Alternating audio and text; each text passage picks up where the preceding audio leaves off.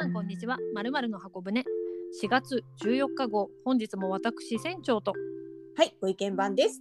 よろしくお願いします。お願いします。前回まあ百貨店の話をしまして、今回ははいソロ活、ソ最近ね。ドラマもありますけれども、そう、ドラマ私も好きで見てるんですけれども。はい。はい。まあこのテーマでねご意見番と話しようしようと思った時に、じゃあ私ソロ活好きなんですけれども、それはい好きというか、まあこの世の中になったのでほとんどそうなんですけど、ソロ活をこう、これはちょっと私の中でハードルが高いなっていうのは何だろうと思いながらいた時ほうほうに、東京ディズニーランドは私の中ではソロ活のハードルが高いなというふうに思いましたね。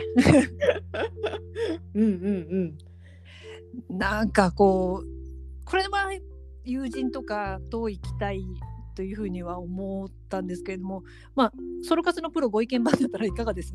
そうですね。なんか結構ね、まあ、じねこういう時期的なものもあるかもしれませんけれども、その前から結構私たちってソロ活好きですよね。そうですね。そう。で、はい。ディズニーランドに関しては、はい私もね、一緒で。あのーでできないというよりもソロ活の必要がないところ、なんて言って。いや結局ソロ活ってなんでしたいのかなって思うとややりたいことがあっていくわけじゃないですか。なんかはい。周りにいません。テレビとかでもよくやってますけれどもディズニーランドに一人で行く人って結構いるじゃないですか。はい。あでのもうすごいあのいろんなものをねこう身につけてね行くそうそう方とかねそう。そうそうはい。であれって多分そういう雰囲気も好きだし、ディはいズニーのキャラクターが好きだったりとかはい。なんかパレード死んでも見たいとか一番前に見たいとか、はい。なんとかマウンテンとかにこう何度も手を挙げて乗りたいとか。はい。なんかそのみんなそれぞれ熱く強い思いがあって言ってません？ああそうですね。あのそういえばソロ活じゃないんですけども私の友人でもご夫婦ではい。パレードだけ見るっていう人います。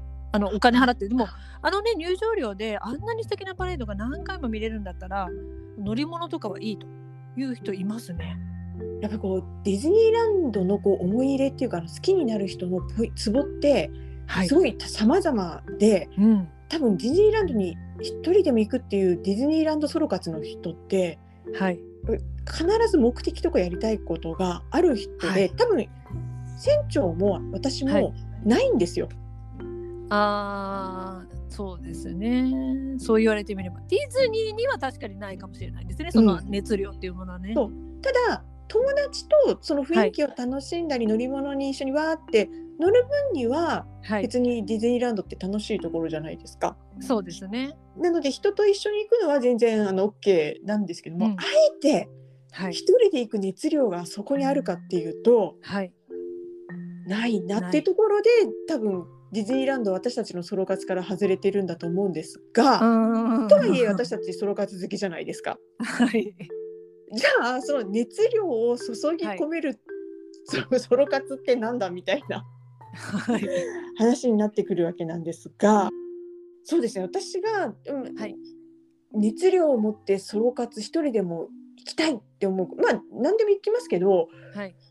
主にはやっぱり食べ物系かな私。おー。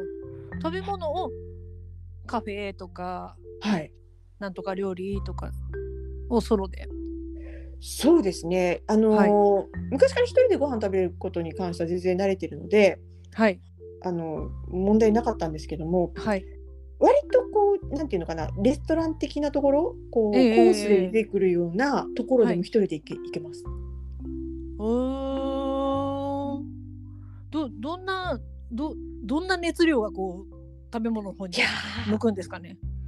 例えば、はい。私なんかた台湾料理が大好きなんですけどああではい同じ趣味の人ってあまりいないじゃないですかこううん食べ物に関して好みがバッチリ一致するっていう人って、うんうん探すのも面倒くさいしはい。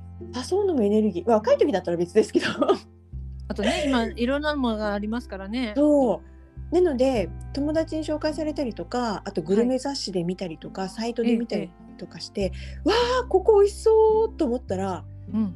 一人で行く。え それもまあ範囲内はありますけども近かろうと遠かろうとそうです。そのために行く。そうです。遠くても電車乗り継いででうもん行っちゃうし、まあそれうん台湾料理が多いんですけれども、はい例えばランチでこのコースがあのいくらでこんなに出てくるとか、こんなにこだわりがあるとか、こんな景色が見られるとか。っていうようななんかこう自分がピンときたものがあればうん、どこでも行って一人で食べるあ別にあのーはい一人が好きっていうわけじゃなくてそのはい一人とか二人とか三人以上に食べたいんです。あー熱量がね食べたいってところに向いてるってことですね。そうなんです。そうそうそう。なので、多はい。分友達と行っても楽しいと思うんだけれども、はい、食べたいんです。あー。あでもそうですよね。その方が味とか見た目とかをこうしっかり享受することができますよね。そうなんですよ。であの友達だとお話しする方が優先しちゃう場合がありますからね。そうなのそうなのそうなの。喋っちゃうから、はい。まあもちろん食べますけど、はい。でも喋る方がにエネルギー6、はい食べる方に4じゃないですか。で、一、はい人で行くと食べるの9.5。あとのですね0.5はこうあのお店の人と喋ったりとか。はい。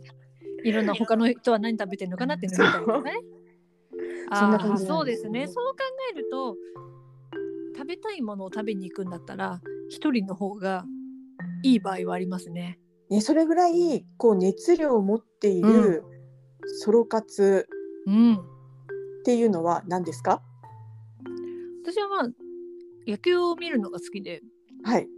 一人で見に行くこともあるんです。で誰かと見に行くことも別になくはない球団が好きなのであるんですがはい。一人で行くと集中できますよね。先ほどのあの食べ物じゃないですけども。あ他の人と一緒にいるとあの選手がこうでとかいう話をしたりするんですけどあ、うんうん。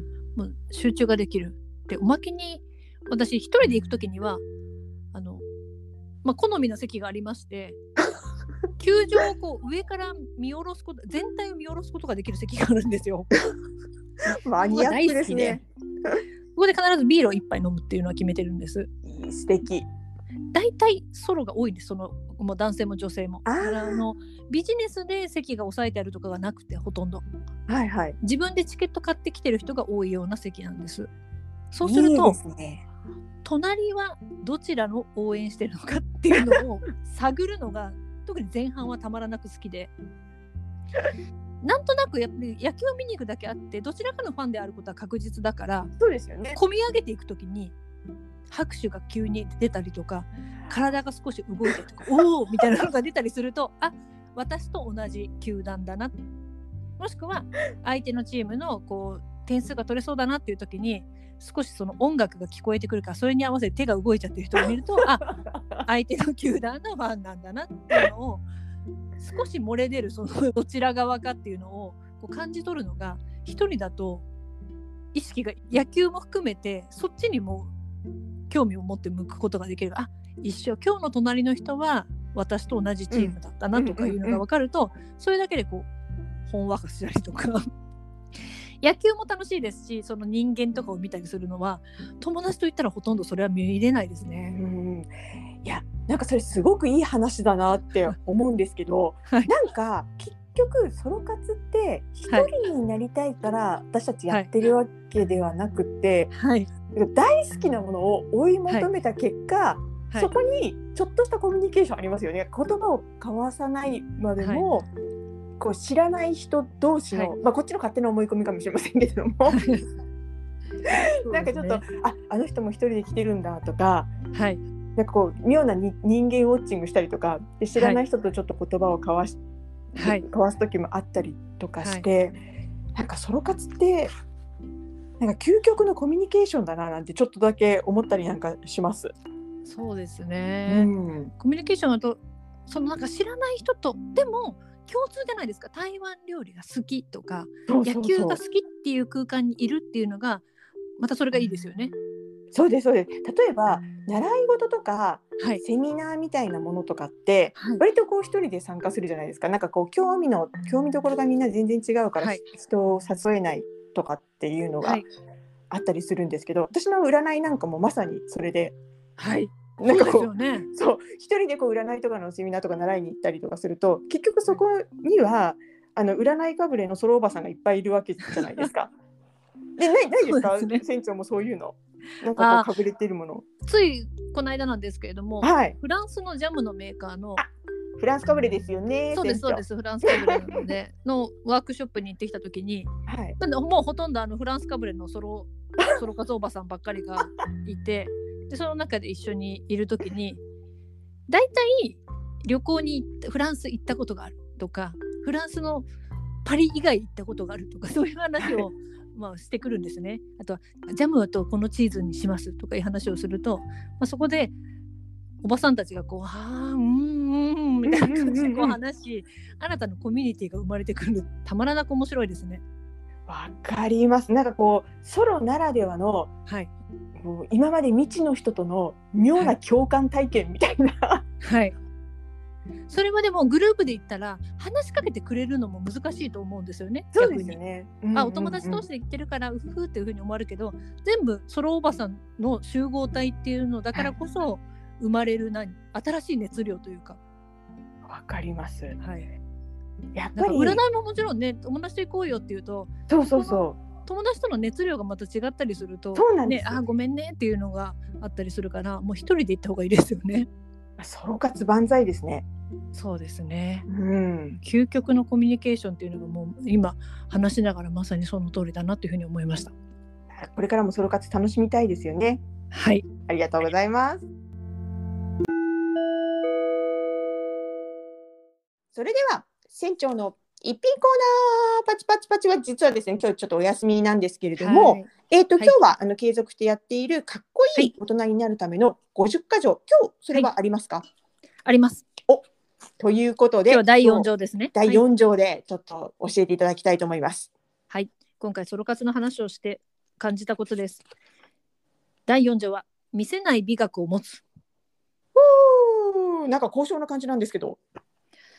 そう、そうでもないんですよ。の 若い頃はもうね、喜怒哀楽を思いっきり出してね、友友人とぶつかっても全然いいと思うんです。はい。でも、まあ、先ほどのソロ活もそうですけども、それもソロ活の時にね、好きなことやっていいと思うんです。うんうん。あの、あれですよ。迷惑かけない犯罪行為とかじゃなければ。そうですよね。だって自分しかいないから、はい。自分で一人で考えたりとかするのもあるからいいですよね。うんうんでも、この数少ない今の状況で友達と会う予定があったりとか、まあ、会社のみんなで会うっていうのはあんまりないかもしれないからっていう時にはやっぱそこは切り替えて全部を出すのではなくて楽しいっていう方を優先させるそのために見せないとか押すあの我慢するとかいうのは必要かなっていうふうに思いました。そうですようんね。だからソロ活が立つというかうんうん。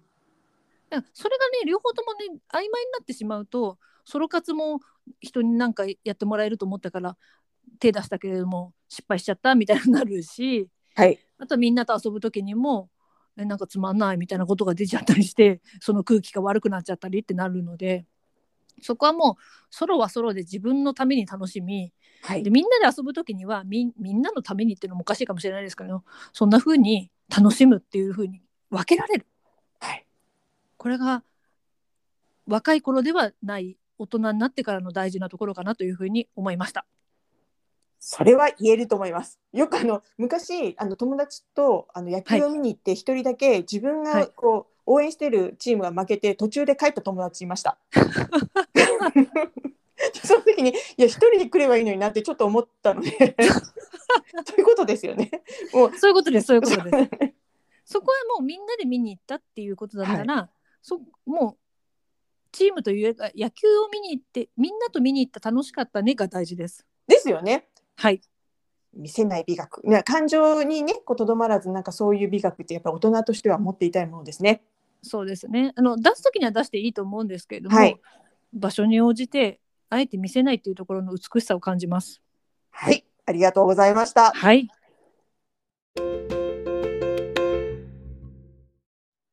お待たせいたしました。ご意見番のコーナーですが、今回から占いではないんですよね。楽しみにしておりますが、どんなコーナーでしょうか、ご意見番。はいえっと、占いもですね、あのちょこちょこ、あの1ヶ月に1回とか2ヶ月に1回とか挟んでいくんですが、はい。今回ですね、ちょっとあ新コーナー始めました。その名も、アラカンの川柳コーナアラカンの川柳コーナー。おー。お。ね、実はですね、私、去年の誕生日で、死者購入したら、あの還暦っていう年齢に実はなったんですね、日の絵生ま生まれですので。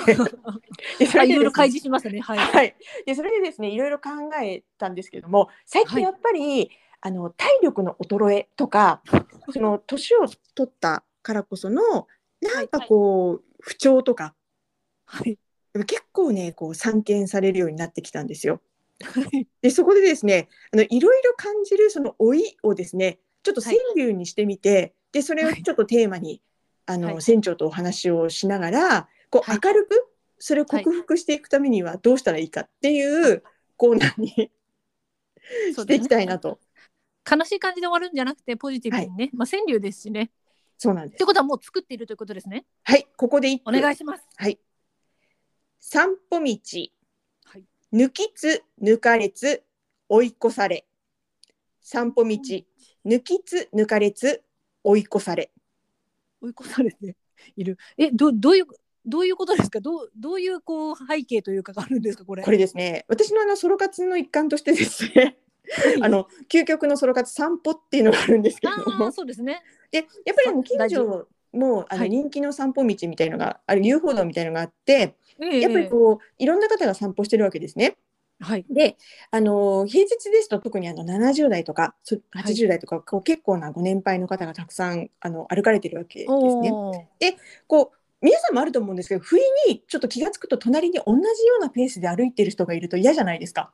うーんどっちかが先に行ったりとか譲ったりとか、うん。あのすると思うんですけれども私もですね、隣にちょっと70代後半ぐらいのおじいちゃんがあの来たので、はい。あこれペース一緒だなと思って私ちょっとあのペース早めたんですよ私の方が元気かなと思って。はい。そしたらおじいちゃんがうわーってこうねあの元気に抜き返したんですよ。あであ体力あるんだなと思って私も、あの別に抜き返すことなくそのままちょっとしばらくあの先を歩かせておいたんですけれども どうにもやっぱり私の方があのちょっと早かったんですね。なのでまた私がちょっとあの追い越してしまったんです。そしたらまたおじいちゃんがわーって先に行ったんですよ。でそんなことをですねちょっと繰り返し別に私勝ちたいと思ってたわけじゃないですよ。そう違うんで一すけれども回でねどっちかをこう終わらせてそうそれぞれの自分たちのペースでこうお別れしたいですよね本当はね。そうなんです。でも結局のところ あのおじいちゃん勝利だったんですよ。もうそのままあのあの速いペースバーっと行って私をはるか離して向こうに行ってしまってまあ良かったんですけれども、はい。まあ、その時すごく思ったのが、まあ、はい。最近街中を歩いて散歩じゃなくても歩いててもはい。若い人に追い越されることがすっごい多くなったんですよ。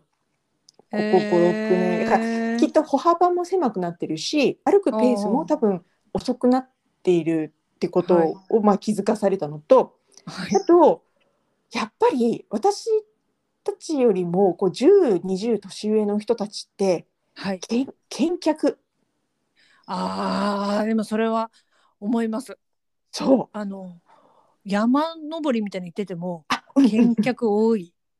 そうです船長はあの体力もある山登り趣味ですけれども、そうですね。結構年配の方いらっしゃいますよね。いますいます。だからね、あの全部がこうよよ欧米化してきてるから、はね、和式のトイレのね お手洗いのあのスクワット力だと思いますよ。いやそれ本当思います。あの日常生活でスクワットしなくてもスクワットを毎日している状態になるってことはやっぱり見脚あの足の力がねやっぱりねね。衰えないこう基礎体力ができてるなと思うと私もねちょっとね和式トイレいいなって今ちょっと そのために。はい。とかね、あとほらベッドとかになったりとかもあるから、それありますよね。えーちょっとねでもそう体力は？うん。体力はご意見番の方が上じゃないですか。違うんですよやっぱりね筋力はあれですけど、あ気力ね。あやっぱりこう抜かれたら抜き返すっていう気力が私には全くなかったんですよ。まあ、どうぞ先に行ってくださいみたいな感じであ、はい普通に歩いてたらもうちょっと私が追い抜いてしまうこともあったんですけどはい。全然こう戦う気持ちがないんですよ。ただ私はうっすらとその70代のおじいちゃんに私に対する闘争心みたいなのが見えました。ああ若い者には負けそう負けないぞと。まあ比較論ですけど若かないんですけどその、うん、なんかそういうなんかこう体力もあるし気力もやっぱりはい70代ぐらいの方が自分よりも上だなと思った段階で、はいあこれはやばいと思ったんですよ。やばいと。そうやっぱりソロ活、ねはい今日テーマでしたけれどももう生きること自体がもうソロ活ですよ。そうそうですね。はいそうですね。確かに。とするとそのソロ活をちゃんと全うするためにははいそんなのじゃダメだとそうなんです、負けるようじゃダメだと。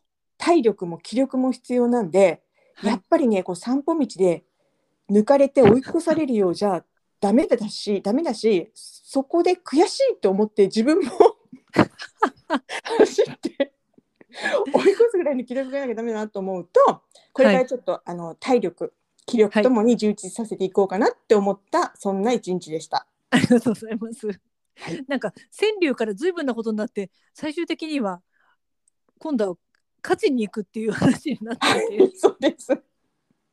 そうですねでもなんか言うほどの言うな感じがなくなっていくちょっと争いが出てくるのはね。見たくない通りになりそうですけれども でもね大事です。はいそれがあることによってあの今度はまた追い越されないようにって70代の方も頑張ってくれると思います。はい。ありがとうございます。ありがとうこございます。れじゃあまた川柳はまた新しい川柳を作ってあ披露してくださるってことですねつ。もりなんですけど皆さんもですね、なんかこうちょっと皆さん私ほど老いてないと思うんですけれども あのアラカンということを別にしてなんかちょっとね、はいあの老いを感じるようなこう、はい川柳を思いついたらぜひあの投稿していただきたいなと思います。ああいいですね。なんかあの本人が老いを感じるでもいいですし、例えばはい身近な人が、あこの人老いてるなっていうのをこう客観的に見たそうものでもいそうそうそういですよね。いいですね。はい。ああちょっと私もじゃあ考えられたら考えでそれをてテーマに私と、はいあの船長でちょっと話をしていきたいなと思ってます。わかりました。楽しみにしております。ありがとうございました。ありがとうございます。では次回ですけれどもゴールデンウィーク前だ4月27日水曜日を予定しております。はい。その時には今度は占いかな？川柳かな？どうするのかな？楽しみにしております。楽しみにしてみてください。ではまた次回皆様とお会いできることを楽しみにしております。さようなら。さようなら。